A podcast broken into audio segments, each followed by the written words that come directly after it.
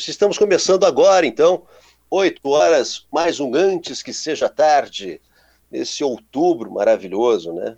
É um mês que eu sou suspeito de falar. Mas o pessoal está tá começando a chegar aqui e eu já vou chamar quem está sempre comigo, todos os domingos, Everton Rigatti, meu parceiro, vem para cá. Salve, salve, o pessoal que nos acompanhando aí pela Rádio Pinguim, pelo, pela fanpage aqui do programa. Salve, salve, Delano, muito boa noite. Mais um domingo na tua companhia do pessoal que nos acompanha, né, e dos nossos convidados sempre especiais, né? E eu queria dizer para o pessoal também, né, que esse programa aqui reprisa amanhã a uma da tarde lá na Rádio Pinguim e nas quintas-feiras, às 21, nas terças-feiras, perdão, às 21 horas. Então, quem perder e quiser ouvir no áudio, além do podcast no Spotify, né? Hoje, a partir da meia-noite, já é disponível ali para baixar e ouvir a hora que quiser. Levar consigo o programa antes que seja tarde. Esse episódio número 28, chegamos a 28 domingos aqui, sempre bem acompanhados, né? Tanto dos nossos convidados, eu e Delano nos fazendo essa companhia, e o pessoal que, que entra, com, compartilha, nos, nos ajuda, nos incentiva, nos, nos manda mensagem. E já adiantando o pessoal, né?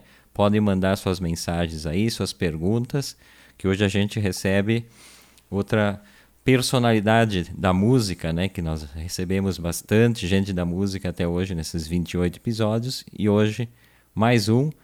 E vamos botar ele na, nessa conversa. Sadi Onrich, muito bem-vindo, seja muito bem-vindo. Opa, seja muito. E aí, gurizada, como é que é? Seja muito bem-vindo ao antes que seja. Compartilhando aqui, ó. Boa, ó. Burgomestre, Sadi Onrich compartilhando. Uh, aliás, deixa eu contar que hoje a gente consegue completar a banda do antes que seja tarde, né? A gente Opa. tem, a gente tem Bom, voca vocalista, violonista e guitarrista, nós temos uma penca, né? Uma penca. Vamos brigar para ver quem vai ser o, o vocal principal. nós temos baixista, o Zé Natalio, né? Nós temos tecladista, o Ianto Laitano, e hoje o nosso baterista. Finalmente um baterista no programa. Era o que a gente precisava, Boa. né? Bacana. Que, que, que, dá um caldo, dá um caldo bárbaro. Pô, o Zé, grande parceiro, o Ianto também. Então, pô, já, já, já dá uma banda. O guitarrista, como tu falou, aí tem as pencas, põe um de cada lado e tá feito. o, o, ba o, baterista em banda é que, é que nem goleiro no futebol, é essencial, mas ninguém quer ser, ou, Sadir? Olha, eh, eu acho que não. Eh, assim, numa banda ninguém quer, talvez, ser carregador, hold. Mas a bateria, o, o, o, cara tem que ter uh, pelo menos uma vocação para ser o primeiro a montar o instrumento, o último a desmontar e ter onde carregar. Isso aí é complicado. Se, uh, se o cara não não está bem planejado, vai passar trabalho. Então a brincadeira é essa: enquanto o vocalista está ali já depois do show falando com, com, com, as garotas, o guitarrista bota a guitarra no estojo também, já está lá tomando uma cerveja, o baterista está lá, ó, tirando o prato, guardando o tambor, tirando as coisas do caminho. Então, é, é assim, não, não é que nem goleiro, mas eu vou dizer uma coisa. Assim como o goleiro, quando, quando algum outro do time, né, porventura, erra, né, ou algum músico, assim, barra uma nota, é uma, é, é uma coisa. Agora, se o goleiro erra ou o baterista erra, leva todo mundo junto. É. É isso aí. Estragou tudo. A cozinha, a cozinha tem que permanecer firme nessa de. Certamente. Isso aí é a base de, de, de, de, toda a banda. Até eu acho legal uh, ver, por exemplo, uh, baterias gravadas né, há mais tempo, como, por exemplo, o Ringo, né, que fez aniversário recentemente.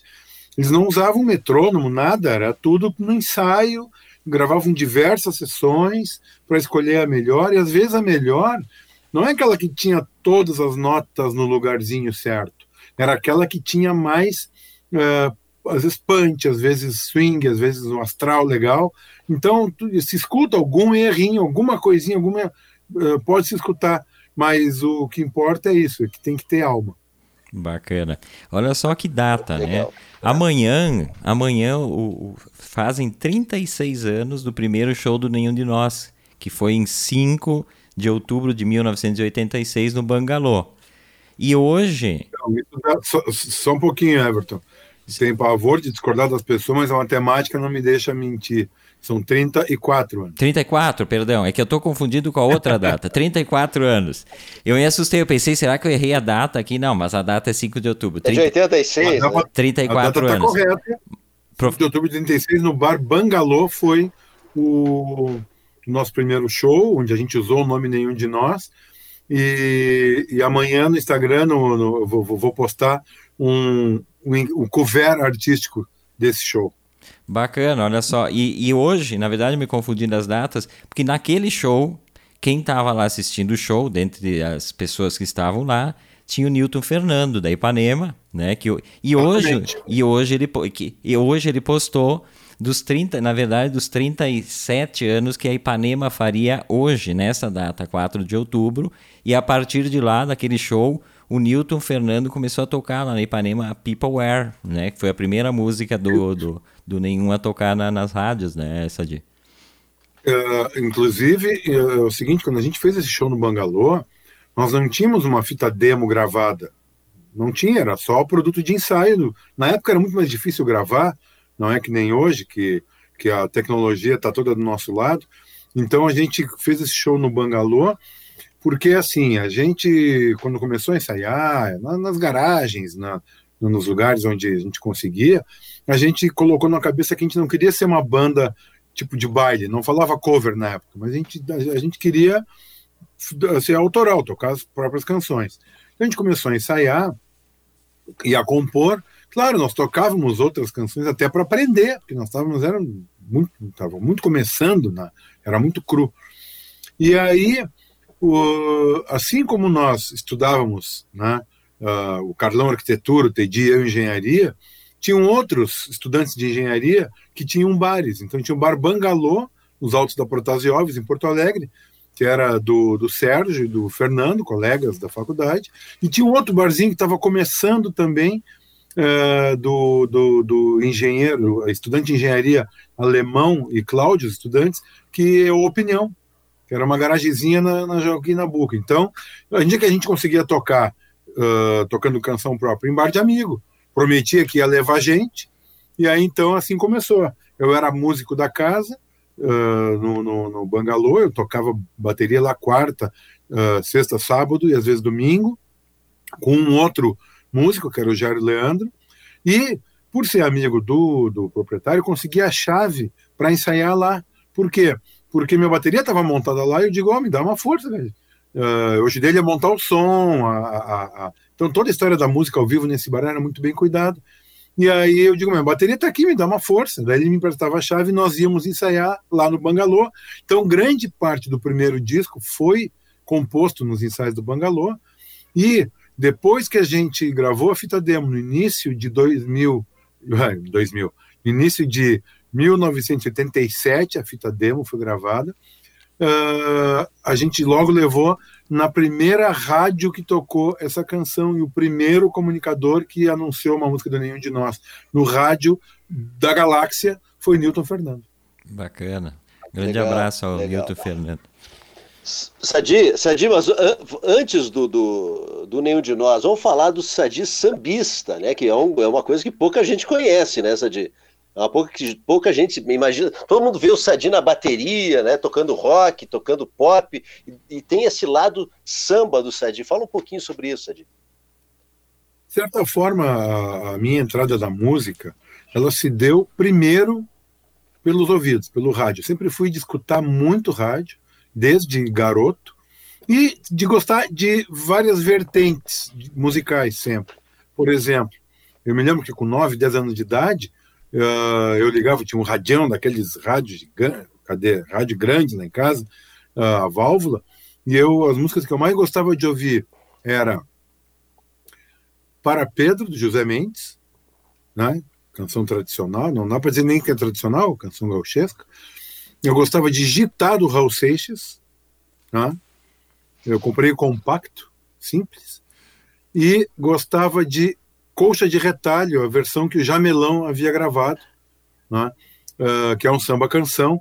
E ainda tinha uma quarta canção, porque o meu pai me levava domingos de manhã para assistir os concertos para a juventude no Salão de Atos da URGS, que é onde a OSPA tocava todo domingo. E ali eu fiquei fã do Offenbach, um cellista austríaco que morou na França e fazia umas, umas operetas bem divertidas. Então eu gostava disso, de música gaúcha, de rock, de samba, de, de, de música clássica, de, de tudo. E aí, como a minha família é de Pelotas, em Pelotas tem uma tradição muito grande no samba. E na época do carnaval eu sempre estava frequentando a Praia do Laranjal e, e, e, a cidade de Pelotas, os bailes. Eh, eu lá com meus uh, uh, 15, 16 anos comecei a tocar em rodinha de samba. Aquelas rodinhas de samba de amigo da praia e tal, tocando o, o AG, o Chucalinho, aquele, depois tocando chamava de cubana, aos pouquinhos foi aprendendo pandeiro, e eu tinha uma memória legal para gravar a letra, então eu ajudava a cantar e a galera curtia. Um dia, no bar da matemática da PUC, eu chego e tem um trio tocando samba. cara de violão, um de cavaquinho e um outro pandeirista. E um dia eu cheguei, ó, oh, posso trazer meu AG aí? Que eu sempre aprendi, eu aprendi que na roda de samba tu tem que ser convidado, tu não, não pode chegar dando uma, uma de de Pelé, como eles dizem, né? tem que chegar de mansinho. E aí me convidaram e a gente começou a tocar no bar da matemática da PUC, no final da tarde de sexta-feira, até que a diretora da, da matemática nos convidou a nos retirarmos do bar, porque ninguém mais deu aula, queriam ouvir samba. E no, no, no, nos bares da PUC nunca vendeu bebida alcoólica, não vendia cerveja. Nós saímos de lá e fomos para o Bar do Maza. Quem conhece a PUC conhece o Bar do Maza, que na época era uma venda de esquina, e lá a gente ficou, continuamos a tocar, só que tinha cerveja. Aí um novo mundo se descortinou, né? a partir disso. E olha só, eu entrei na faculdade, na faculdade com 16 anos. Né? Então, já com 17, 18 estava rolando isso aí. E em Pelotas eu tinha essa parceria. Eu saí no carnaval, saí em escola de samba, saí em bloco. E a gente então fazia uh, as noites na praia, em alguns bares tocando. E aí eu fui aprender o cavaquinho. Né? Fui lá na Vila Bom Jesus com o Luiz Damasceno, um, um negro velho, cavaquinista, peguei umas noções e me, me encarnei. Então, é, eu comecei tocando samba, percussão e cavaquinho. Depois é que eu fui tocar bateria, momento que a gente na faculdade conversava sobre o rock nacional que tava, tinha despontado e que ia ter o Rock in Rio 1, que foi um divisor de águas, já tinha a primeira leva das bandas, né, o, o Capital, o Porto Alegre Capital e o Legião em Brasília, Paralamas, já o, o, pessoal da Bahia, além do Raul, veio o, o Camisa de Vênus, em São Paulo os Titãs, no Rio os Lobões Ronaldo, tinha que de abelhas abóboras selvagens, tinha João Penkins 2015 amestrado, então já tinha movimento de rock bem forte, gravadoras começando a gravar, o Ira, por exemplo, né? E aí a gente falou assim: não, vamos fazer uma banda. Aí eu comprei uns pedaços de uma bateria no leilão e comecei a estudar bateria. Porque eu tinha, a gente era amigo, muito amigo, o Carlão e eu. O Carlão já tinha uma guitarra, que era de grande importância, uma grande valia na época. Arrumamos um baixo de escala curta para o Teddy.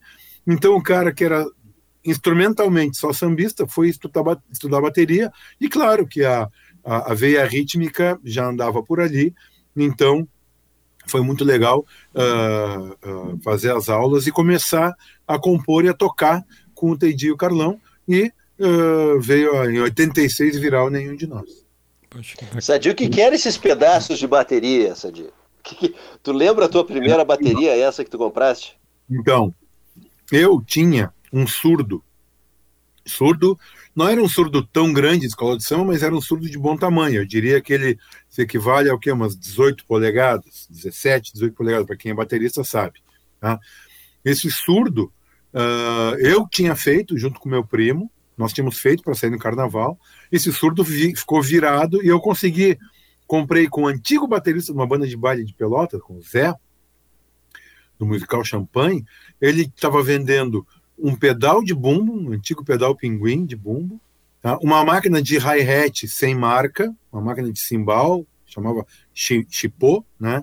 sem marca, uns pratos antigos e uma caixa, uma caixa que era um Frankenstein de, de, de pinguim com Hollywood, não sei o que. E aí então, eu com um bumbo virado, um pedal, uma caixa com tripé e um hi-hat com os pratos, eu comecei a estudar.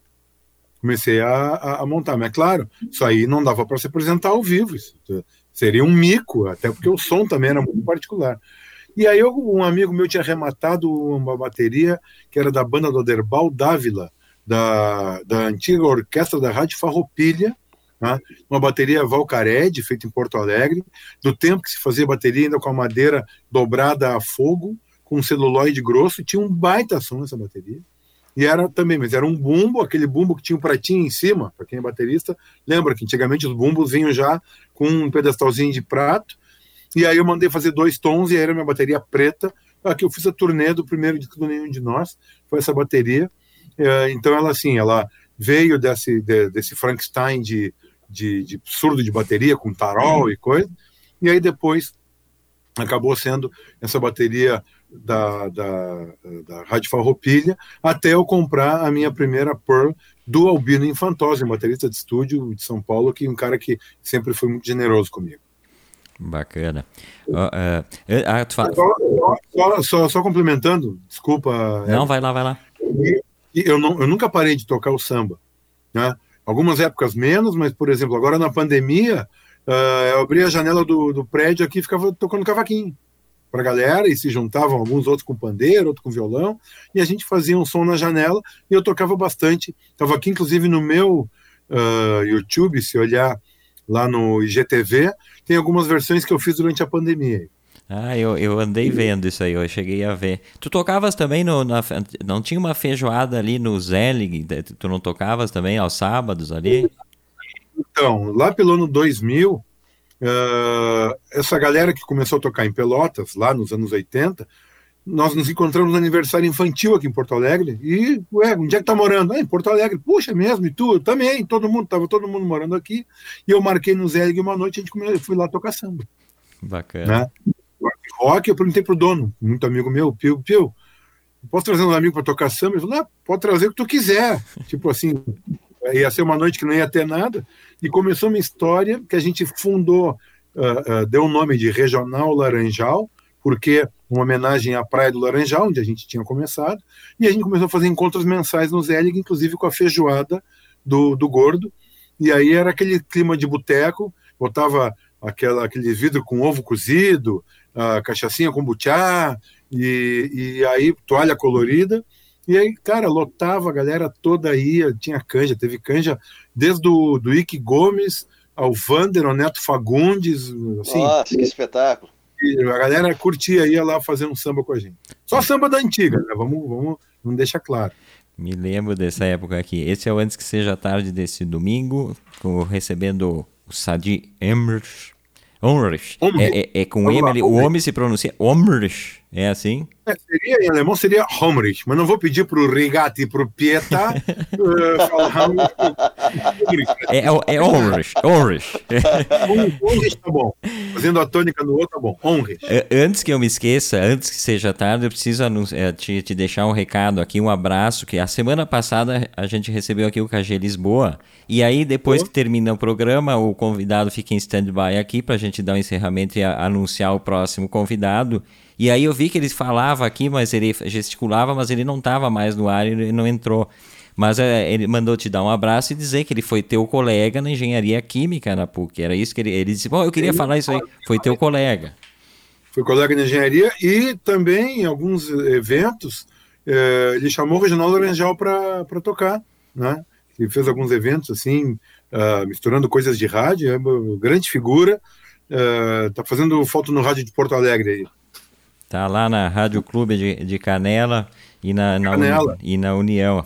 E na União de Novo Hamburgo. Exatamente. Quer Bom, uma... Já começou os abraços, já vou mandar um abraço para o Joy, então, que é o nosso porto seguro em Garibaldi, uma, um amigo de muitíssimos anos, ele e toda a família, um grande beijo, obrigado, carinho de sempre. E também para Malu, minha prima, que disse que está assistindo aí, não sei se... Tá aí. Tá aqui já, tá aqui já, Sadi. Malu, beijo. avisei a Malu hoje à tarde. A Malu é uma amiga queridíssima. Eu disse, Malu, vou entrevistar teu primo, Sadi. Ela disse, ah, eu tô, tô chegando em casa. Ela já está aqui, já mandou corações. Malu, beijão, deixa, imenso. Deixa eu dar uma atualizada quem está aqui na minha página, depois o Delano da, da, da, dele ali, que não são as mesmas às vezes. O Paulo Inda, né, que esteve aqui também, tá, tá mandando Paulo. um baita. Paulo, grande abraço. O Marcelo Rodrigues, o irmão do Delano, dando boa noite e o Genésio Guindani. Programa show de bola, nenhum de nós. Sou super fã. Abraços a Delano também aí e para o Sadi. Obrigado. Obrigado é, ao fã só, do, jo... do, do clubes que sempre acompanham também essas, essas nossas lives. Assim. É, tem a Josiane Guimarães, Aline Stades, a Nina Gonçalves, Fabrício Aliati, tem a Lisa também aqui com a gente. Bah, legal demais o pessoal aqui nos acompanhando. Isso numa das páginas, né? Vamos ver se consigo, se vai dar tempo de eu entrar na outra aqui, claro que dá. Aqui já tem o André Benini. Desapareceu. André Benini. É, desapareceu aqui. A internet me traiu. Aline Stades. Tiozão do desktop. Aline Stades. Aline Stades já, já, já, já falei. Nina Gonçalves, o Fabrício Emeraliati. E Esse pessoal já, fali, já, já, já citado. A Lisa Carreira, não, então eu tô, tô distraído aqui que eu não ouvi. Ah, sim, é porque tem pessoas é. que já estão aqui ao lado também. E quem tá, tá aqui também, ó, Ricardo Spanier Homers. Meu irmão, um beijo pro meu irmão. Pô, que bacana, é, gente. Aí, feliz domingo para ele, para a esposa, que estão também aí no isolamento da pandemia. Um show de bola. É, é, meu irmão, ele, ele, ele, ele, tem alguns anos mais do que eu, ele assistiu, acompanhou toda essa, essa minha trajetória é, é, entre a, a faculdade, a cerveja, a música, né, o samba, o rock, enfim, a gente tem uma família que, que é bem, bem presente sempre. Bacana, é legal quando os familiares. O Mauro Borba, você vê aqui, o pai dele estava acompanhando, me lembro que foi bacana, o seu sereninho, como eles chamam, né? É bem Isso, bacana. O, o, Paulo ainda já está já tá, já tá fazendo bullying aqui. Ele falou assim: ó, Omerish, pronunciem direito. Não dá, não dá, Paulo ainda. É, a língua não enrola o suficiente para falar isso. Uh, Sadi, deixa eu te perguntar uma coisa. Aí vocês fazem aquele primeiro show lá no, no, no Bangalô. E aí, é, em seguida, as coisas acontecem é, rapidamente, né? Pensando no, no, em 86 vocês fazem o primeiro show, em 87 vocês já estão gravando e tal. Mas naqueles primeiros tempos vocês tinham que fazer shows, shows por aí, onde, onde pintasse, né? E teve um show, teve um show em, em, em, em banda aí, que vocês chegaram atrasado, deram uma de Tim Maia. Conta essa história pra gente aí. Então, é, como tu falou, foi, as coisas aconteceram um pouco rápido, mas assim, é a história de às vezes estar no lugar certo na hora errada, como esse caso do show que a gente chegou atrasado.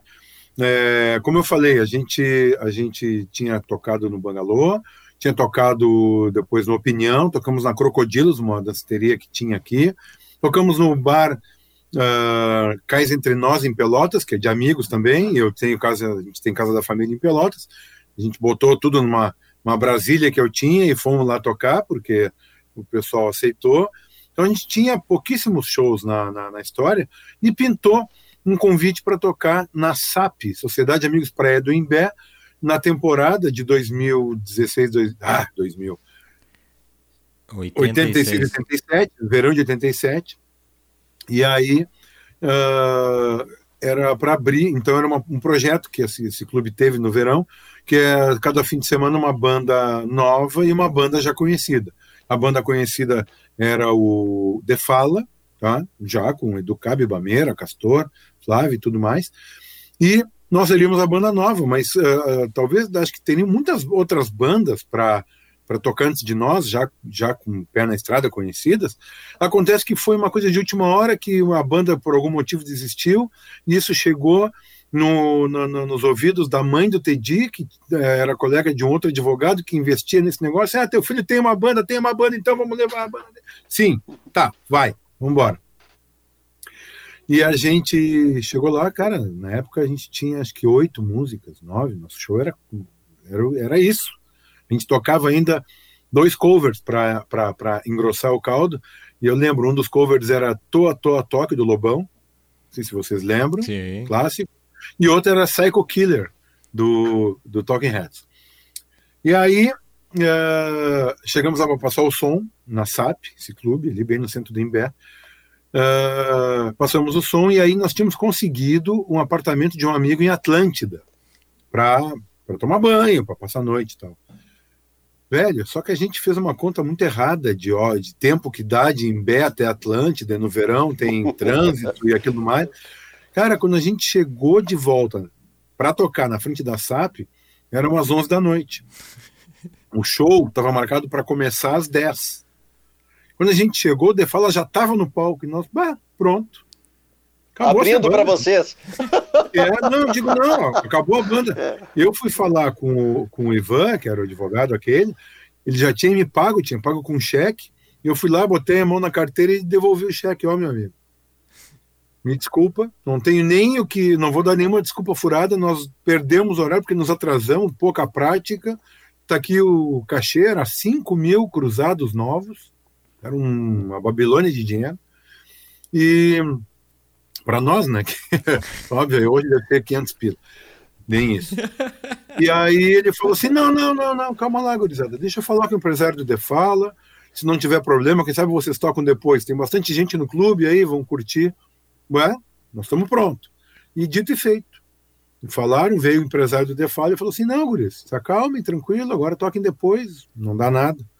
E ainda por cima, o Educar, que é um cara que a gente meio que tinha até um pouco de medo, porque o Educar andava de saia, andava com, com, com tábua de patente na cabeça, moicano, era um troço, né? E aí nós tínhamos meio que, eu digo, vai, esse cara aí, sei lá. Terminou o show do Defala e ele ainda falou assim, ó, oh, agora fiquem aí, porque a festa vai continuar e vai tocar uma banda querida nossa, nenhum de nós. Pô!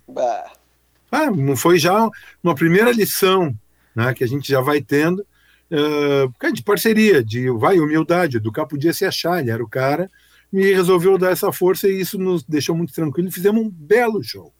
Foi um belo show. E aí, aquele empresário do Defala, que talvez uh, estivesse uh, no, no, no, no, progresso normal da noite, ele estaria ali uh, desmontando De Fala e, e, dando um jeito na produção, porque já teria tocado De Fala. Aliás, ia para o palco De Fala, né? Não, De Fala já tinha tocado, ele ficou nos olhando e perguntou para nós: Cá, você já tem uma fita demo? Nós, e já tem empresário? Eu digo: olha, nós temos um amigo que é nosso parceiro, que nos ajuda, que é o Dante e não temos não fita demo. Não, então vamos combinar uma reunião em Porto Alegre, no Bar do Beto, e vamos combinar de gravar uma fita demo, que eu achei interessante o som de vocês. Junto com ele, estava ouvindo lá o, o, o Marcelo Nadruz do Reis de Pedra e tal, o pessoal curtiu, e aí a gente fez a tal da reunião, aí a gente gravou a tal da demo, aqui em Porto Alegre, e esse cara, empresário do Defala, uh, levou essa demo para os contatos que ele já tinha, a Fala já estava em gravador, ele tinha contatos em algumas outras gravadoras, e aí esse cara, dia 1 de maio, ó, isso foi em, em, em fevereiro esse show no Imbé, tá? 1 de maio ele nos apresentou um contrato com o selo plug da BMG. Esse cidadão chama-se Antônio Meira, nosso empresário até hoje. Que é o irmão que da legal. Biba Meira, uma das grandes bateristas do estado, né? Exatamente, a Biba que tem um projeto chamado Batucas hoje, maravilhoso, procurem seguir. Boa, vai lá, Delano. Depois, depois do, da demo, do empresário, vocês começaram a tocar cada vez mais nessa dia, e explodiram, né? E aí o nenhum de nós realmente aconteceu. Tu lembra o exato momento que vocês se deram conta do tamanho que vocês tinham? Disseram, poxa, a gente realmente aconteceu. Delano, isso é, isso é curioso, porque Olha só, ah, como a gente falou antes, coisa, as coisas aconteceram rápido. E por isso, muitas vezes, nós fomos uh, taxados de uma banda de armação, aquelas que antigamente as gravadoras faziam, porque nós, a gente não era conhecido. Não era conhecido nem do meio da música, nós éramos três nerds, estudantes de engenharia que resolvemos tocar. Nós não estava nos botecos toda hora, tocando. No... Não, a gente estava por fora do, do circuito. E quando a gente começou, então, com o Antônio Meira a ter uma agenda de shows um pouco melhor, a gente foi gravar, gravou o disco, só que o primeiro, primeiro ano desse disco foi, foi duro, não, ele tocou em algumas rádios, como em Ipanema, em Porto Alegre, tinha Estação Primeira em Curitiba, tinha a Rádio Fluminense no Rio de Janeiro, na 89 em São Circuito Paulo. alternativo. O que hoje chama Rádio Indie, né? Era a rádio alternativa. E isso não. não a, a, a gente foi tocar em alguns lugares pequenos nessas cidades. Né? Uh, e coisas assim, a gente estava com o disco pronto e com uma data para lançamento, marcamos uma data no Teatro Ipanema, no Rio, que era na época um palco importantíssimo de se passar para bater o ponto, como se diz, a banda está começando, toca no Teatro Ipanema. O gravador atrasou duas semanas o lançamento do disco e nós tocamos no Teatro Ipanema sem disco. Tinha quatro pessoas que tinham pago ingresso. Né? E a gente fez um baita de um show, aí tá, se juntou gente na rua, tinha 20, 30 pessoas, um baita de um show. No outro dia, uh, tinha um caderno B do Jornal do Brasil, uma foto de meia página escrito Verdes, porém honestos. Ah, que bacana. E, ou sinceros, desculpa. E aí, pô, aí é o seguinte, começou devagarinho nesse circuito a canção Camila a fazer a diferença. E aí vendeu lá suas 12, 13 mil cópias. E para o selo Plug, para a expectativa do selo Plug, que era um selo da RCA, isso estava dentro do planejamento, nos convidaram para gravar um segundo. Vá, é um trio, uma banda barata, são só três caras, vamos embora, segue baile, vamos de novo para o estúdio gravar. E a gente estava gravando o segundo disco, já em São Paulo, e aí a gente. Uh, aquela história de, de sempre se sentia um pouco oprimido em, em, em, estúdio grande pelo produtor, pela história da gravadora, tinha feito uma, uma turnê e, e, meio que se achando um pouco, mas na verdade precisando aprender cada vez mais. E aí começa a aparecer o, o ranking das rádios em São Paulo e Rio, e apareceu um dia lá Camila em décimo lugar na, na Rádio Jornal do Brasil. Outro dia apareceu a Camila em décimo lugar numa Rádio Cidade. Camila em nono. Camila em, em um mês a Camila estava começando a chegar nos primeiros lugares. E a gente estava gravando o disco. E esse disco, então, ele acabou atrasando o lançamento, mas por dois motivos. Primeiro, porque demorou a ter a, a, a licença da versão da Sonata de Mármore, que o David Bowie fazia uma, uma avaliação pessoal né, do, do Starman, né? Inclusive depois eu vou mostrar, eu ganhei aqui, só um parênteses já, depois eu mostro direitinho, um cervejeiro caseiro que fabricou Poxa. e mandou ah, uma cerveja chamada Starman e uma sonata de mármore, que são a mesma base com lúpulos diferentes. Então é genial. Depois eu vou mostrar Muito direitinho. Bom. Então é isso, a, a Starman, que virou sonata de mármore, demorou, então isso deu tempo da Camila engrenar mais. Aí sim que a Camila fez sucesso em todo o Brasil.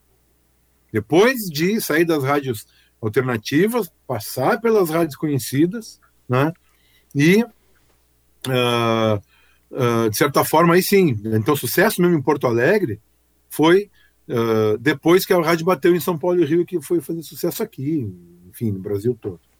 Então aí sim, aí aí aí começou, mas a gente aí já foi convidado para programa de TV, e aí a gente já estava com um sentimento assim, pô, até que enfim nós chamaram, nós já estamos girando o Brasil, até que enfim, até que enfim. Aí quando o astronauta começou a ter um volume de shows enorme, uh, e aí sim, a gente foi acho que 14 vezes seguida para Globo de Ouro, aqueles programas televisivos que tinha na época. Aí a gente viu que o negócio estava pegando, mas não dava tempo de pensar. a gente fez 130 shows em nove meses. A gente Nossa entendeu? Tá, tava, tava realmente uh, num pique muito grande. Então, assim, é, sim, a gente se deu conta que estava acontecendo algo, mas também um outro sentimento. Nunca podia esperar se ia ser até o próximo disco, até daqui dois discos, ou daqui a 10 anos, ou 30, muito menos. Uma longa estrada, né? Aliás, o segundo disco é o Cardume, né? Que é um disco que eu, que eu, que eu gosto pra caramba. Eu tenho ele em vinil eu tenho ele em uhum. vinil, uhum. com, com muita, muito Aí. orgulho. E é interessante a gente observar que, que nesse segundo disco, primeiro também tinha uma pegada assim também. Primeiro que uh, uh, vocês três escrevem as letras, né, de, de todas as músicas e, e, inclusive a versão, né, do, do Starman. E só tem uma participação do produtor Antônio Meira no Striptease Baby. É um disco que tem uma uma cozinha bem forte, né? Uma linha de baixo bem, bem marcada, que eu acho, eu acho bacana pra caramba. E é um disco que tem. As letras são muito melancólicas, né? São histórias de, eh, de suicídio, de coisa, de amores perdidos, mas tudo muito dramático, né? Eu queria entender, Sadi, como é que vocês faziam para compor juntos uma, uma, composição a, três, a, a, a, seis mãos, né? Como, como que faz isso? Ah, isso aí era é, inerente ao fato de que a banda foi gerada uh, a partir de uma amizade. Né? A amizade é que nos uniu. Não é porque um tocava bem baixo, outro tocava bem bateria, outro tocava bem. Não. Nós éramos amigos e nós estávamos dispostos a aprender juntos. Então, ficávamos muito tempo juntos. E outra coisa, uh, mesmo que fosse uma coisa meio secundária, porque a gente estava estudando, sempre foi muito sério, não era passatempo, era sério, questão de ensaio, se dedicar, de ler, de trazer novidades. Então isso fez a gente estar tá sempre junto, muito ao mesmo tempo agora. E isso foi até o terceiro disco. No terceiro disco, daí sim, o Teddy uh, ficou mais poeta, mais escritor, né? o Carlão mais melodista, eu mais arranjo, a gente mais ou menos deu uma separada. Mas no início era tudo junto, e assim, é, depois nós temos até um disco que uh, exemplifica bem, que é o Histórias Reais, Seres Imaginários, que é o que a gente fazia. A gente fazia, de certa forma, uma crônica daquilo que a gente via. Assim como Camila foi a história de uma menina que sofria violência do namorado, uma história de violência de gênero. Né? Assim como no primeiro disco, enquanto conversamos, um amigo nosso tentou se suicidar. Assim como no segundo disco tem uh, As Ondas de Mármore, que é uma história uh, hermética, mas fala de uma ligação de uma pessoa com drogas. Né? E, e outras canções como uh, eu caminhava, que é, é uma, uma, que é aquela história de uma pessoa que, que se culpa por não ter feito mais, né? Eu caminhava e fingia que o tempo passava. Então, sempre foi trazendo uh, essas, essas questões à tona. Então, assim, como a gente estava sempre junto, a gente assinava tudo junto. Claro que o, a, se tu for hoje tentar decupar, alguma parte maior de uma letra foi o Carlão que fez, outra fui eu, mas era tudo tão havia tanta interferência de todos né, que uh, nada, na, nada como uh, citar Lennon e McCartney, né? Que a gente sabe o que, que era do Leonel, o que, que era do Paul McCartney, mas sem querer me comparar, pelo amor de Deus. Vai lá, Delano. Isso aí. Sadi, tá. E aí nesse turbilhão, né, que tu, tu, tu falaste, vocês se deram conta que estava acontecendo, mas não tinha tempo porque vocês já estavam naquele processo. Cara, 130 shows em nove meses, né?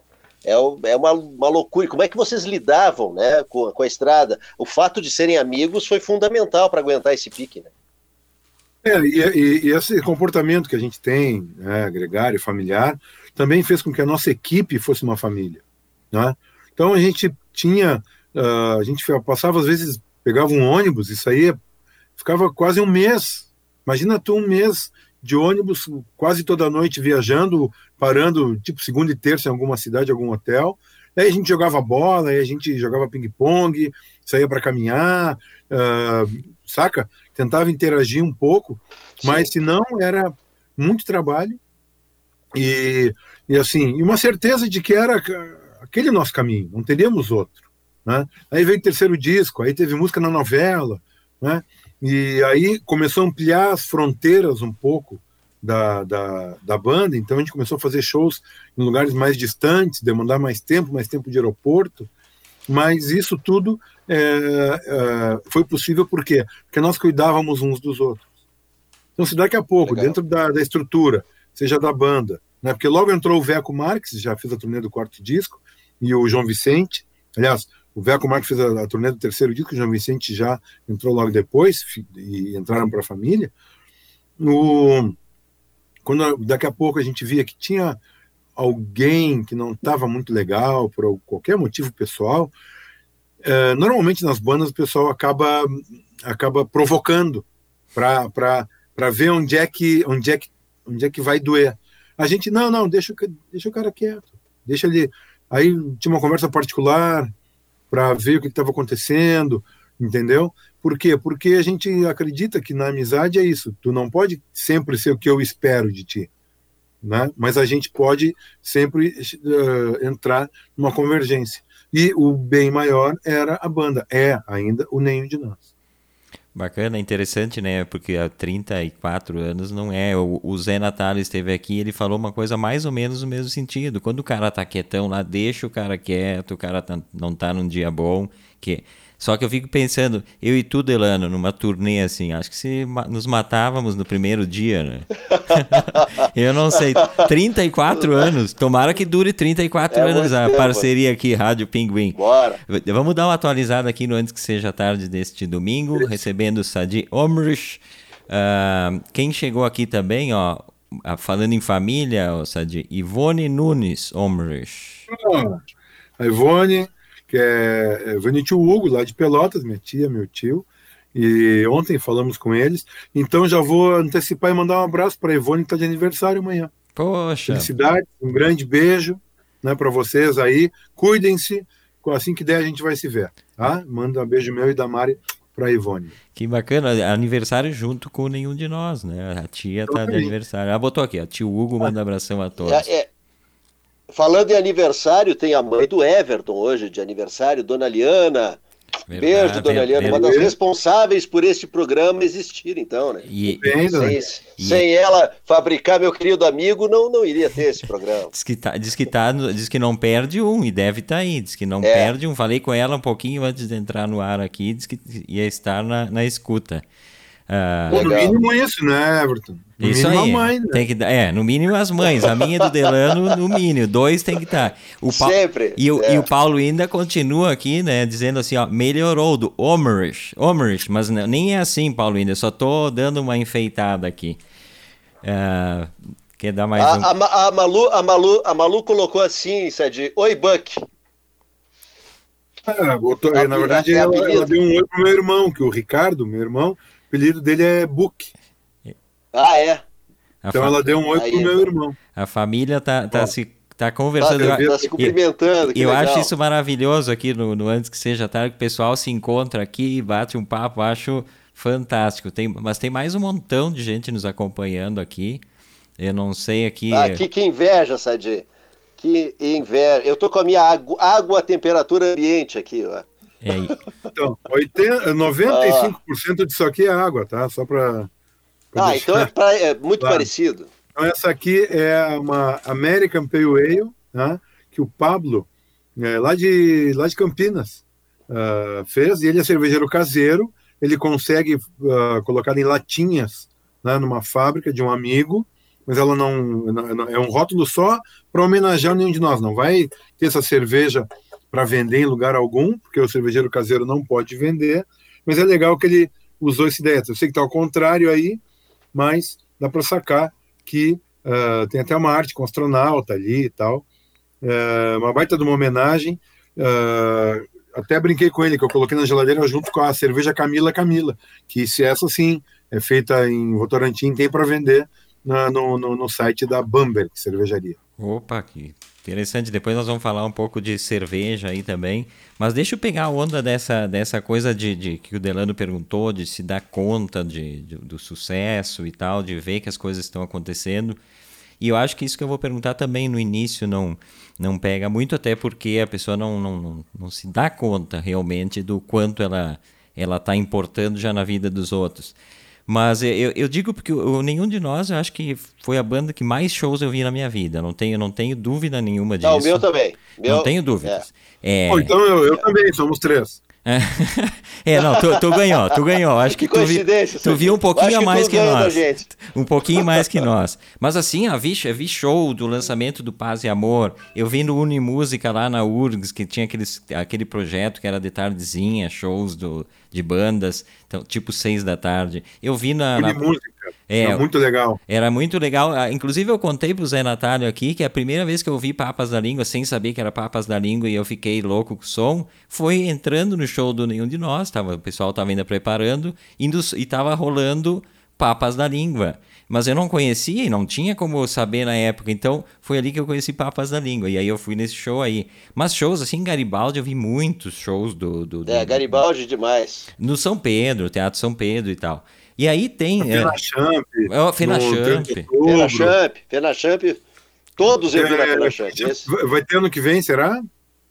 É, para ter. Olha, né? a expectativa é ter a escolha agora, Sadi, a escolha da soberana, então eu acho que ano que vem, se tudo correr bem, acredito que sim, eu acho que a FenaChamp vai voltar aqui. Que bom, né? Eu, eu, eu não costumo perder FenaChamp, primeiro porque eu gosto muito de fumante também, minha esposa é, gosta e conhece, e também é para aproveitar e dar um abraço, que sempre é aniversário do, do, do, do bar do Joey, né?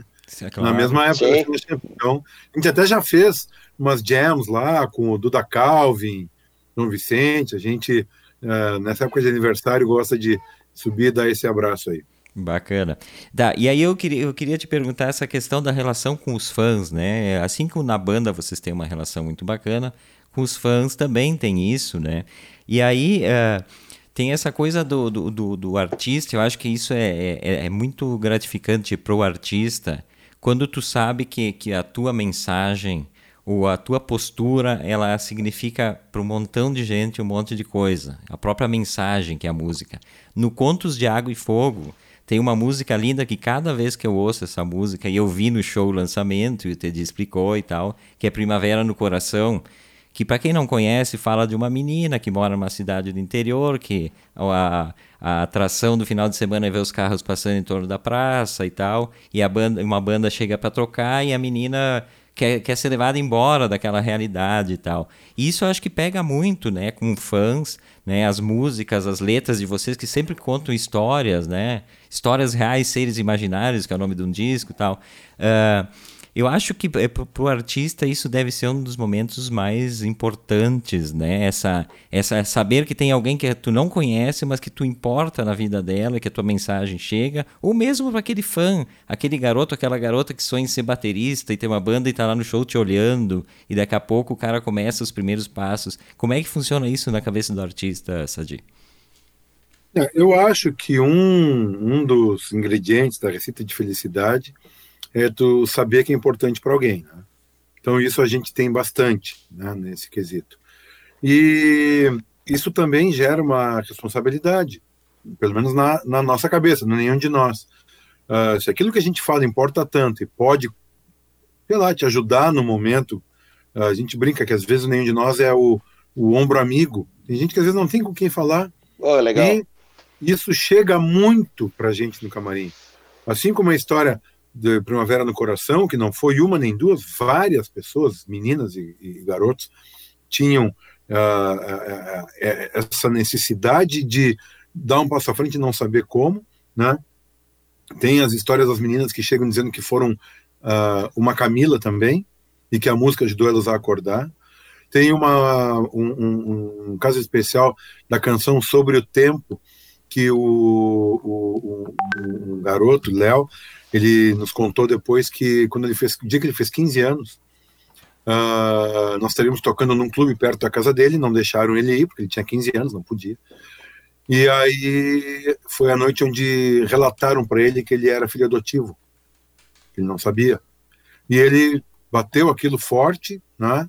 E ele foi pro quarto e deitou e quando ligou o rádio estava tocando sobre o tempo. Né? O tempo passa e nem tudo fica né? as famílias, filhas, filhas de suas filhas e tal. E ele falou que isso aí fez ele, na hora fez ele entender tudo, né? E ele passou a ser fã da banda e dos pais adotivos, né? Assim como uh, algumas outras situações uh, muito legais de de, de, de pessoas que conseguiram de alguma forma se encontrar escutando alguma letra, alguma parte de uma canção. Então, por isso que a gente cuida tanto a poesia, hoje, especialmente o Teddy, porque a gente acha que não pode largar assim, só. Uh, tá, não é que a música não possa ser para divertir, tem que ser para divertir também, mas não pode ser tão fútil a ponto de ela entrar por um ouvido e sair pelo outro e não acontecer nada. Então, uh, isso que tu falou, a gente no camarim tem muita uh, muito relato, e nós sempre tivemos uh, essa coisa de querer escutar o fã. Sempre recebemos do show depois do camarim, a não ser que tenha algum problema de segurança que vá colocar em risco o público. E nós tínhamos a caixa postal 511, muito antes da, das redes sociais, a caixa postal 511 no correio, eu que pegava as cartas, era todo mesmo um bocado de carta, e a gente Quando a carta não era só um oi, quando tinha algum conteúdo, a gente respondia. Que bacana. Ah, que bacana. Emocionante, emocionante você. Ah, legal. E, o, e, e essa coisa de é, viver de música também, não sei se o Delano quer fazer uma pergunta, senão eu já encaminho outra aqui. É, o, o, viver de música ele tem essa, essa questão né, do, do relacionamento com o fã e tal. Me lembro, me lembro essa questão de fã. Eu sempre tenho uma quando vem artista da, da música que eu sempre conto uma história. Esses dias veio nem Lisboa, contei uma e tal. E eu me lembro como com nenhum de nós. Eu morava ali na, na, na André da Rocha, eu fazia compras ali no Zafra Fernando Machado. Eu sempre encontrava o Teddy lá. E aí era aquela coisa, assim, de ficar olhando, cara, os caras já eram conhecidos, e na época ele era, as roupas dele eram tudo da, de uma, uma marca que nem sei se tem hoje ainda, que era Zump. Era, ele usava roupas. Lembro até hoje de tipo, a gente ficava, eu e um colega que morava junto, ficava circulando e olhando, ah, o Tedinho ali e tal, que coisa, né? E isso, isso, isso é uma coisa que, que com fãs sempre, às, vezes, rola essa, essa vergonha, né? De, de chegar no cara, né? Porque às vezes tem, tem, tem artistas também que, que não, não querem ter muito esse contato. Mas acho que isso rola, rola bastante. Mas eu acho que com vocês, com esse tratamento que vocês dão, inclusive nos camarins, eu acho que, que o pessoal não rola. Mas igual eu nunca disse boa tarde ou boa noite pro Teddy ali. Sempre fiquei envergonhado. Mas sabe, Everton, que é, eu acho que isso é porque a gente uh, vive o que a gente é. A gente vai fazer compra como a gente faz tudo.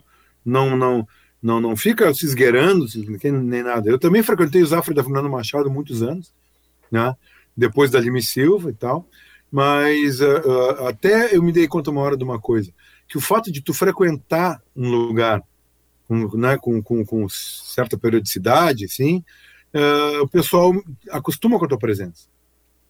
Então, às vezes, alguém vinha falar, mas de modo geral, só um maniar de cabeça já diz, porque as pessoas querem dizer que, que de alguma forma tu, tu, tu, tu faz parte da vida dela, tu gosta da tua música, mas também não quer invadir. Então, às vezes, um maneio de cabeça, um, um joinha, né? Uh, são coisas que, pelo menos eu, uh, eu não me sinto incomodado de ser interrompido de uma compra, uma coisa assim. Às vezes, quando está no restaurante jantando, o pessoal podia até esperar, né? Porque está dando atenção para uma outra pessoa, para tua família, para tua esposa. Mas, uh, de modo geral, eu, para mim, uh, um músico, né, e um, um, um, um, músico de uma banda de rock especialmente, tem uh, algumas coisas que fazem parte, que é o seu instrumento, o seu intelecto e os seus fãs. Bacana. Se é o antes que seja tarde, só, só dar o antes que seja tarde, o pessoal que está nos ouvindo no rádio lá, né? Uh, com Sadi Omrush e o Everton Rigatti e Delano Pieta. Uh, vai lá, Delano, desculpe te cortar aí. Paulo, só para falar que Paulo Ina está dizendo tá, que tá ficando cada vez que tu pronuncia o sobrenome que fica melhor, Everton. Então, pra, até o final do programa, Paulo Ina, Paulo Ina mandou uma mensagem. Boa. Vai ficar bacana. Sadi, vamos falar um pouquinho, vamos dar, vamos dar um pulo, falar um pouquinho do que a gente está vivendo. Como é que está o nenhum de nós nesses tempos de pandemia? Se recolheu como todo mundo, mas já está preparando alguma coisa? Como é, o que está acontecendo com a banda? Bom, então, é, óbvio, assim como todos, nos pegou surpresa, ninguém podia planejar, imaginar uma coisa assim. E te digo, uh, bem difícil, bem complicado. Tivemos diversos shows, uh, primeiro adiados, depois desmarcados, né, por, por conta da pandemia. E, obviamente, isso impactou bastante na nossa remuneração, porque uh, o, a gente, o principal ganho é no show ao vivo.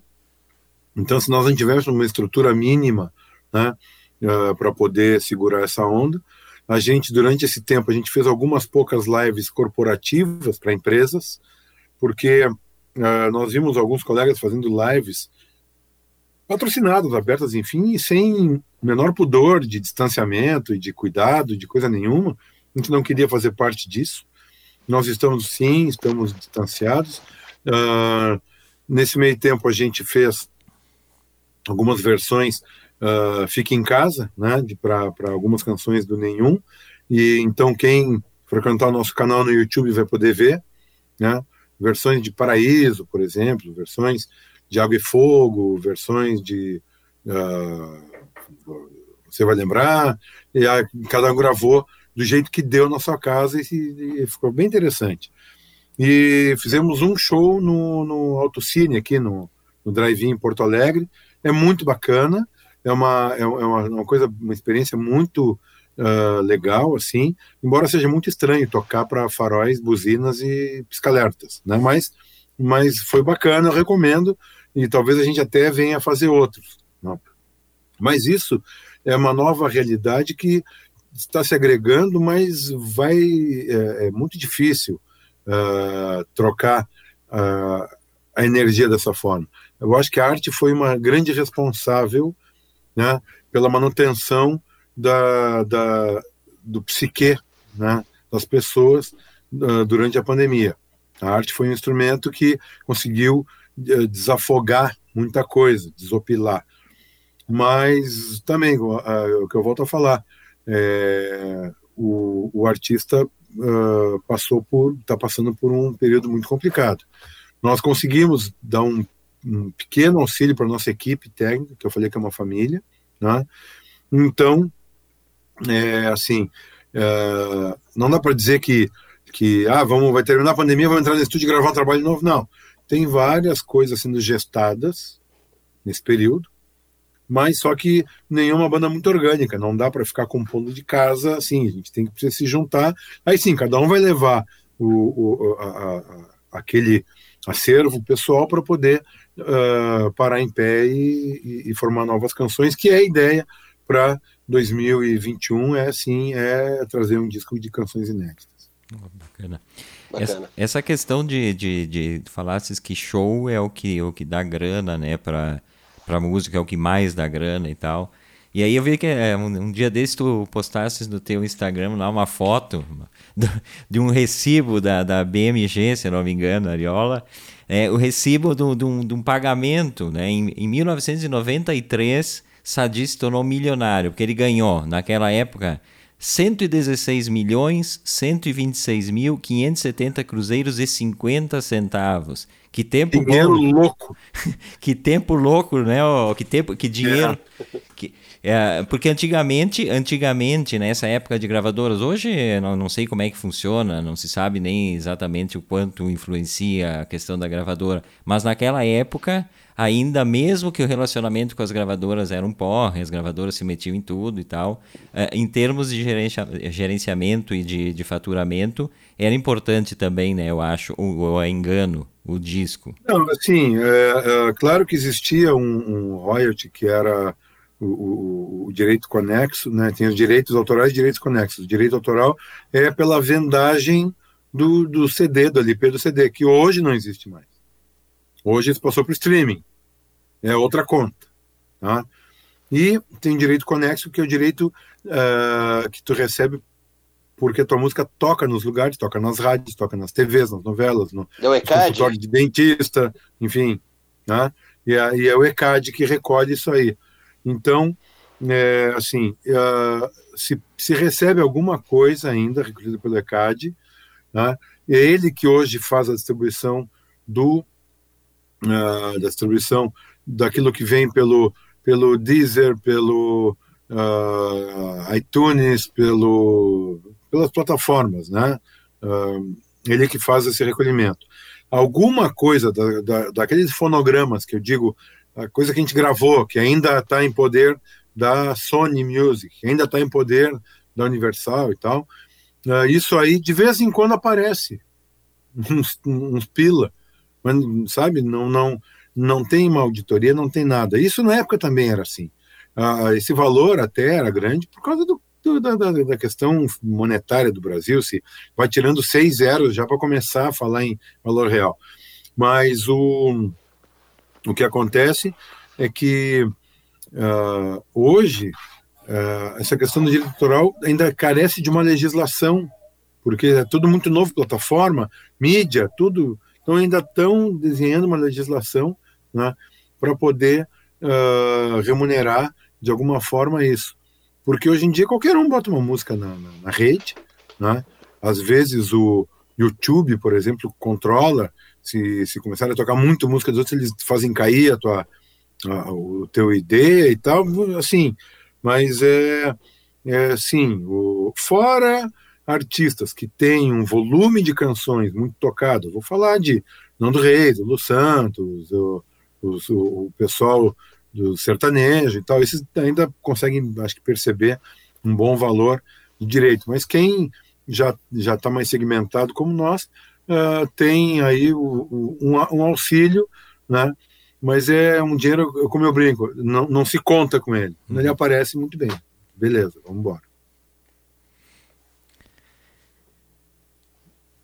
Esse é o Antes que Seja Tarde deste domingo, recebido, recebendo o Sadi Omers, cada vez melhor, né, Paulina? Uh, eu sou Everton Rigatti, Delano Pieta conosco também, e seguimos aqui. E acho que vamos conversar um pouquinho agora sobre essa questão. E aí tá quem está assistindo no, no, na fanpage aqui tá ali burgomestre. O que, que é um burgomestre, Sadi? É uma uma, um, vamos dizer assim, um pseudônimo que eu usei durante um tempo, uh, porque assim eu comecei com essa história de, de, cerveja artesanal há muitos anos. Eu sempre gostei de cerveja, minha família sempre deu valor para cerveja, e eu comecei a notar diferenças entre algumas cervejas e procurar as que eu gostava mais. Isso eu não sabia, já era um treinamento sensorial. Aí isso me levou uh, me encaminhou para engenharia química, então eu fiz o curso de engenharia química. Entrei em 81 no curso, e aí eu vi algumas coisas de polo petroquímico, não me dava bem com a coisa de benzeno, tolueno, chileno, não era meu negócio. Mas aí um dia eu visitei uma cervejaria e vi que ali uh, eu tinha potencial, e logo comecei a fazer cerveja em casa. Eu vou te dizer que eu comecei a fazer cerveja em casa em 1983. Poxa, do jeito poxa. que dava do jeito que dava. Se ficava boa, vou te dizer, não, não ficava boa. Para aquilo que a gente entendia como cerveja, ficava bem distante. Né? Mas foi um início. E com o tempo fui se aprimorando isso, e aí, uh, estudando, comecei a, a viajar e a, colec a colecionar, mas mais do que isso, a conhecer a realidade cervejeira do Brasil. Então, ainda tinha, na década de 80, início de 90, algumas pequenas fábricas regionais, ainda existiam, familiares, que foram sendo absorvidas pelas grandes. E aí sim, aí começou com a internet uma grande troca de material, porque uh, em 92, no ano que nenhum de nós foi a Los Angeles para receber o astronauta de prata pela, pela versão de Ao Meu Redor, né, da MTV, nós ganhamos né, o melhor clipe e fomos em Los Angeles receber. Lá em 92 estava começando essa onda nos Estados Unidos, assim, começando a se popularizar, conheci algumas cervejas lá também, e a partir daí eh, eu comecei a focar e a fazer degustação. Aí quando tinha alguma matéria sobre cerveja, o pessoal falava assim, não, convida lá o gordinho nenhum de nós, ele entende de cerveja. Ah, então aí eu ia responder a pauta, para responder a pauta eu tinha que estudar um pouco mais, aí atrás de informação, então no fim eu me tornei consultor cervejeiro muito cedo. Né? e logo fui consultor cervejeiro quando começou a abertura das cervejas artesanais, fui mestre cervejeiro de rede de supermercado, comecei a escrever alguns artigos, aí uh, escrevi em diversas revistas, falava sobre gastronomia e cerveja, até chegar na Folha de São Paulo, que escrevi durante dois anos e meio, primeira coluna de cerveja que teve na Folha, né? e aí hoje eu escrevo na Revista da Cerveja. Daqui a pouco eu acho um exemplar para mostrar para vocês, única revista uh, impressa de cerveja do Brasil, e é muito legal, tem um conteúdo bem, bem bom. Então, assim, a cerveja fez parte da minha vida desde sempre, porque minha família sempre uh, deu muita importância para a cerveja. Não era beber a rodo, não era beber a valer, não. Era dar importância beber nos momentos corretos. Assim como a gente tenta hoje, uh, com aquele lema que se fala na cerveja artesanal, que beba menos e melhor. Bacana. É, quem tá mandando falar em cerveja aqui, quem mandou aqui por WhatsApp, por meu WhatsApp aqui, baita programa, beijões a todos. Joy Pieta, né, nosso amigo Joy Pieta, que o Sadi já, já, já mandou uma deferência. Ele eu não, não fiz né, a deferência porque o, o Sadi, quem fez a ponte aqui foi o Joy, eu liguei pro Joy, e o Joy não é só ligeiro para falar, ele é ligeiro para agir também. É. Em cinco minutos estava marcada a entrevista, eu já estava falando com o Sadi, já estava tudo certo. Beijo, Joy, obrigado pela, pela audiência uma, e pela... De uma, pela... Fam... de uma fa... família bem boa esse Joy. Bem, bem boa a família dele. Inclusive, quem está curtindo aqui também, ó, aí eu já vou falar de família. Uh, Daniela Valduga Pieta, conhece Delano? Tá, tá uma... por aqui, tá, tá, tá. Entre, entre as corridas atrás do Pedro, ela deve estar tá assistindo um pouquinho. Duas famílias boas, hein? Ah, não, é, é, é, uma reunião aqui. A Lúcia Guinali também está nos acompanhando. Um beijo para a Lúcia. O Sérgio Corache é um, é um amigo, diretor de cinema que, que, que, é argentino, mas mora lá em Israel. Está morando em, em Tel Aviv, se eu não me engano. Tá dando um oizinho aqui. E a Maria Inês Afonso, que é aí de Garibaldi, né, Delano? Opa, tem gente nos ouvindo também. É. Israel, o, o, pessoal, o pessoal não é de beber muito, né? No, na, na, na, religião judaica. Mas lá tem a cerveja Maccabi. Não sei se ele já tomou Maccabi. É, deve ter outras também, mas essa aí é que eu conheço. E só para falar, uh, aí diz assim: ah, o cara começa a tomar cerveja artesanal, fica chato. Não, eu não. Eu gosto de cerveja. Até eu brinco muito que o, o Joey é um que ele fala: não, eu tomo, eu provo, eu, eu, eu, eu gosto, eu amo, mas eu gosto de tomar uma cerveja normal. Né? Esse é o João, né? Senão eu fico Quem conhece o João Pieta não precisa nem. É, é só é, fechar os é. olhos e, e, já imaginar aquela figura grande, poderosa, cheia de amor para dar, né? Mas que é, é essa figura aí que o que o Sadi imitou aí. O Delano ia dar um toque. Ele, a Gaia, a Bruna, a Bianca. Ah, o... tem, não, temos, temos gente em Barilote, lá na Patagônia, ah. Argentina, o Marcelo Davi também. Oh, nos assistindo. Um abração, meu Marcelo.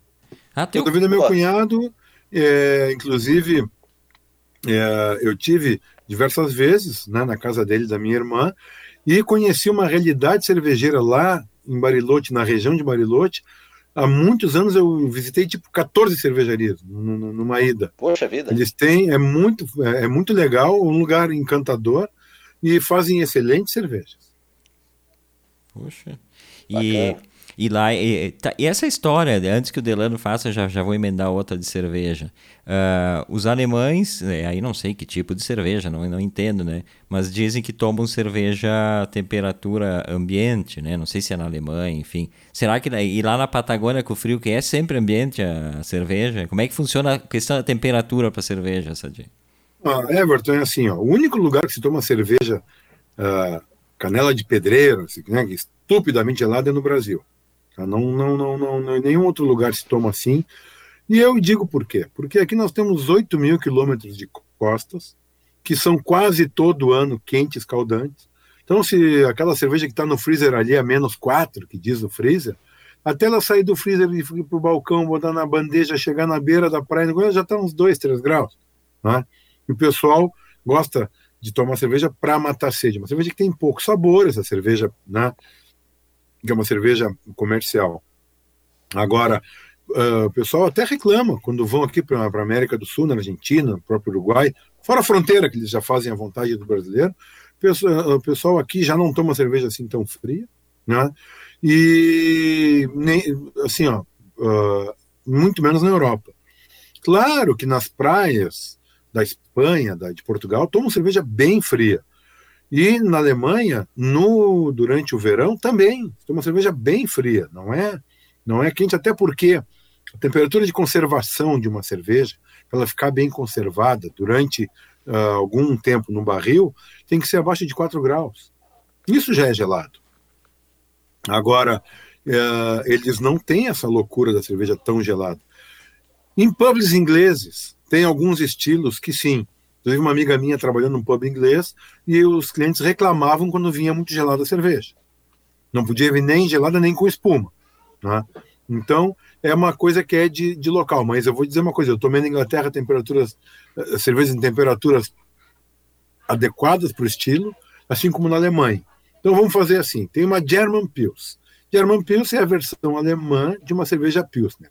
Ela é uma cerveja que tem um final bem seco, ela tem uma certa refrescância do lúpulo nobre essa cerveja é tomada gelada.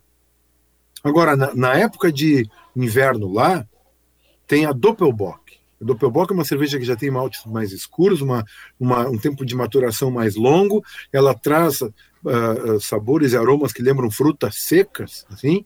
É uma cerveja que não dá para tomar 2 graus, tem que tomar lá os seus 10. Porque não é para refrescar e virar um copo também, é, é, é, é outra maneira de tomar cerveja. Então, o que eu digo? Aqui no Brasil, a cerveja é projetada para ser tomada bem gelada, cerveja comercial. As artesanais, dá para extrair o melhor delas uh, de acordo com o estilo. Mas se tu gosta gelada, vá bem, né? Toma gelada. Isso aí. E só uma questão dentro dessa história aí. Tu também tu viaja pelo, pelo Brasil eh, com cursos, né, de harmonização da cerveja, uma coisa que tu, bom, quem tá ouvindo aí tá vendo que não é não é um hobby, né? É, uma, é, é profissionalíssimo, sabe? E tu viajas com, com cursos, né? eu viajava até então com, com cursos de degustação e harmonização, né? Então, o, eu costumo falar nas palestras que meu plano era ser um engenheiro químico com hobby de músico. Eu virei um músico com um hobby de engenheiro químico.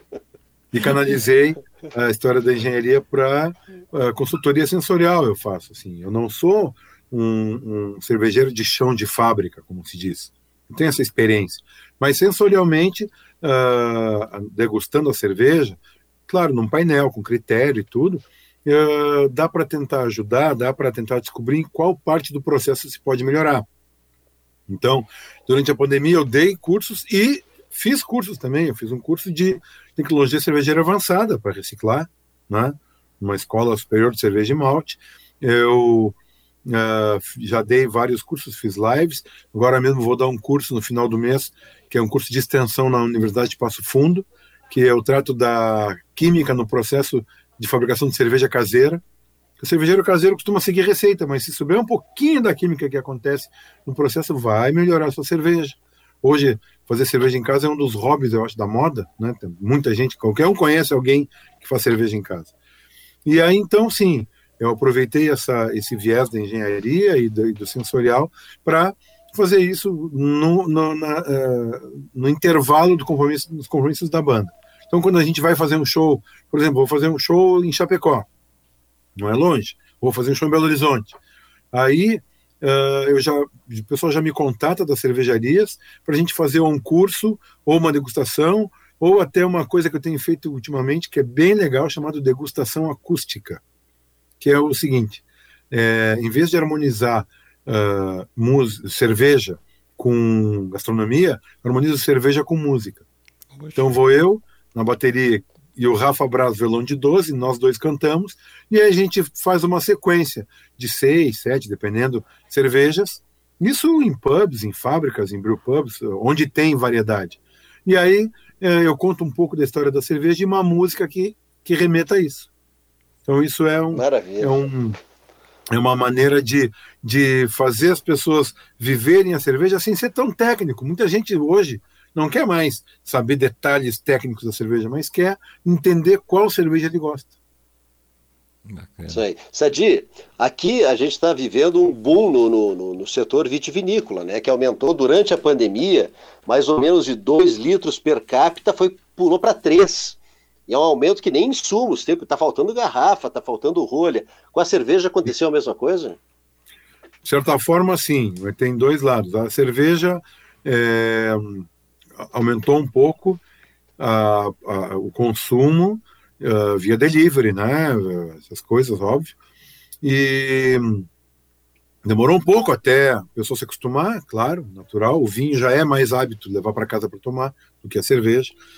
Mas tem uma coisa que está acontecendo que é uma especulação dos fornecedores. Então, no, na, na, cerveja eu posso falar. Também garrafa, caixas de papelão, está sendo um problema, tá? Estão querendo algumas alternativas aí, que o pessoal está segurando o, o, essa, essa que é matéria-prima para a cervejaria, para vinícola, está segurando para fazer preço. Né? Então tem essa coisa toda que as crises também trazem esse lado das pessoas. E assim, no global foi uma crise muito grande para os bares, né? óbvio. Uh, as fábricas, muitas tiveram um movimento bom, que eu tive notícia disso. E no, no mundo da uva ainda tivemos uma bela safra esse ano, né? É. Sim, a melhor. É, então, é a safra das safras, o pessoal está falando. Né? É, tô, Eles comparavam tô, tô com a de 2005, mas essa está tá superando. Então foi uma safra sensacional aqui. Eu, eu já prestei alguns, uh, algumas consultorias para a cervejaria Leopoldina, né? então conheço bem esse, é, as preocupações que tem a cerveja, obviamente que tem o vinho também. Bacana, a gente está quase chegando ao final, né, Delano? Quase chegando ao final desse programa. Foi, foi muito bom. Só alguns recadinhos finais aqui. Eu tenho aqui, Sadia, eu tenho sete CDs, um DVD e um vinil, né? Tem, vai ter que autografar em algum momento, né? Vamos esperar passar a pandemia. Tu vai receber, nem que seja pelo correio, depois tu manda de volta. Nenhum tem autógrafo. Um autógrafo virtual tu imprime, hein? Também, boa. É, vamos inventar essa aí também. Outra coisa que eu queria, eu queria dar uma dica para quem curte o Nenhum de Nós, esse povo todo que nós acompanhando, a biografia, né, de a biografia que o Marcelo Ferro escreveu, que é a obra inteira de uma vida, que é da Belas Letras, uma editora aqui de Caxias, que é um livro bem, bem bacana, uh, que, eu, que eu acho que é para conhecer a história e tal. Não sei como é que a banda recebeu, tu, tu curtiu a biografia, Sadia? Não, a gente, a gente participou uh, junto com o Ferla. O, uh, tudo começou quando o Carlão disse que ia escrever algumas coisas sobre o início da banda. Isso era um projeto, um projeto que ele começou e foi levando, foi levando, e a gente às vezes dava uma cobrada e falamos: olha, para os 30 anos a gente tem que ter alguma coisa assim. E aí o, chamamos o Marcelo Ferla, que foi testemunho ocular, e o Marcelo é legal porque ele é um jornalista que ele trabalhou tanto na Zero Hora, quanto na BIS, como na Folha de São Paulo. Então, ele, ele, ele teve a ótica não só próximo da gente, mas teve a, a ótica de uma forma mais horizontal. E aí a gente conversou, ele pegou o material do Carlão, e aí a gente fez algumas reuniões, e cada tema que ele tinha qualquer dúvida, ele ligava para a gente, trocava mensagens para uh, ah, arredondar e deixar realmente fidedigno. Então a gente curtiu muito, né? É, se alguém espera uh, histórias sujas de drogas e, e, sexo, não vai ter, porque não. Falei, não somos nerds, fizemos uma banda, né? Uh, mas é uma história bem bacana de ler. Eu, eu acho bem interessante. Até um, uma coisa que o Marcelo fez, que eu gosto muito, ele contextualizou tudo no que, que, acontecia no momento, no mundo do rock, no mundo da cultura, no mundo político. Então, isso aí deu um, um uma, um, colorido muito legal para livro. É, não, é lindo e tem muitas fotos. É, tem uma galeria de fotos aqui bacana no final do livro, também bem interessantes, fotos de, de vários momentos do, do Nenhum e tal, né? Uh, antes de, de, de, terminar, Delano, Delano já me olha ali, mas eu, eu preciso. O, o pessoal da cerveja começa a se manifestar, né? Então o Ernie Sabedotti, que sempre nos acompanha, ele, ele quer indicações de cerveja, mas não sei se o Sadi pode fazer, porque o Sadi trabalha com tanta. Ele quer indicações. Não, eu, eu, eu não tenho eu não tenho pé preso com nenhuma cervejaria uh, e eu só digo uma coisa: beba local. Toma o mais perto que puder. Se tu é de Garibaldi, toma Guarnieri. Se tu é de, de, Caxias. de Caxias, toma a Imaculada, toma Salvador. É, sempre tenta beber local. Né? No, no, no, caminho, na Serra, tem algumas boas cervejarias também. Quem vai a Canela tem a do Farol, que eu sou fã uh, Razem de Gramado, Grambier, enfim, a Serra Gaúcha, aliás, o estado do Rio Grande do Sul está muito bom, mas tenta bebê-lo o mais perto possível da fonte. Aí tu vai estar tá tomando uma boa cerveja. Grande dica. Então eu só quero deixar então, eu aumentei a idade do, no início do programa do Nenhum de Nós, são 34 anos que vão, completar, vão ser completados amanhã do primeiro show, tá? Então deixar meu, meu abraço apertado aqui para o Sadi, para o Tedi, para o João Vicente, para o Carlão e pro pro, pro, pro, Veco. pro Veco Marques, Veco né? Marques, Veco Marques uh, que, que chegue, cheguemos aos 60, né? Eu falava pro, pro Sadi antes, quando a gente fizer o, o documentário dos 60 anos do Joio, o, o, Nenhum de Nós também pode estar tá tocando lá. Então, um grande abraço para vocês, uh, uma data importante para nós, todos fãs, né? e que possamos nos ver em seguida aí depois dessa, desse momento ruim que a gente vive, ver show do nenhum de nós e conversar pessoalmente. Obrigadão, Sadi, pela presença. Eu agradeço, então, antes que seja tarde, a Rádio Pinguim. Convido todos para nos seguirem nas redes sociais, né, no Facebook oficial, no Instagram, nosso canal do YouTube, sempre tem novidade. Uh, e também uh, minhas redes, né, arroba Burgomestre Sadi, para saber novidades sobre a banda, sobre cerveja, enfim. É, a gente uh, sempre dá muito valor àquelas pessoas que tentam sacar que a gente não entrou nessa para sair logo. Valeu, Sadi. Obrigadão. Valeu pela generosidade. Obrigado, Everton. Nos atender aqui no domingo. Abração. Bom final de domingo a todos. Igualmente, até Também mais. a fonte então. nunca seque. Boa, isso aí. Valeu. É, isso aí. Esse foi o Sadi Omers. É, eu já estou bem no sobrenome. É, da hora. É. Graças ao Paulo Inda fazendo aqui aquela. Paulo Inda, Paulo Inda insistindo aí. Fazendo aquele, aquele bullying comigo. Agradecer, né? Baita conversa, né? Não, Baita sensacional. conversa. O pessoal que nos acompanhou aqui. A, a Malu botou aqui, a amiga aí. Que, que live maravilhosa, resgatando momentos e muitas Valeu, e lindas lembranças. Obrigado, Delano, Everton e Dodô. Beijos, guris. E aí ela já tinha dito aqui que além de mestre cervejeiro e excelente baterista, tem é, o, o Sadi também é um cozinheiro excepcional, né? Pode fazer um programa na Rádio Pinguim de culinária, né, também. Olha ali, ó, De aqui. culinária, imagina. Deixa eu... Harmonização. Sensacional. Não, uh, agradecer então a, a todos que nos acompanharam. E aí anunciar o próximo nome do próximo domingo. Não sei se o Delano quer anunciar, se anuncio. Não, fique à vontade. O anúncio sempre é teu. Não vamos mudar protocolos.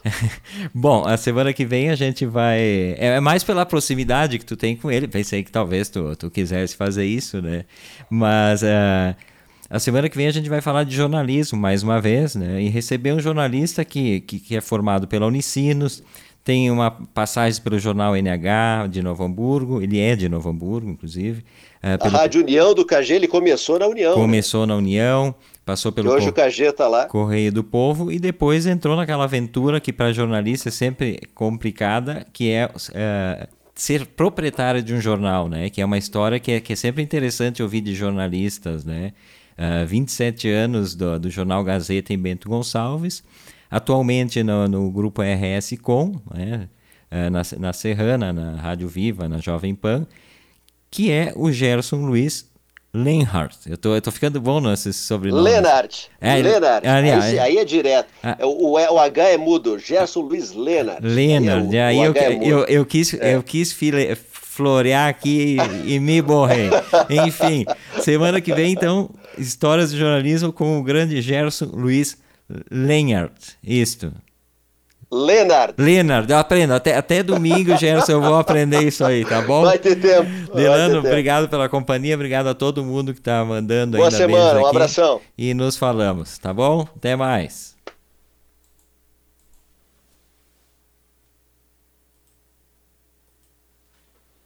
Ok, deixa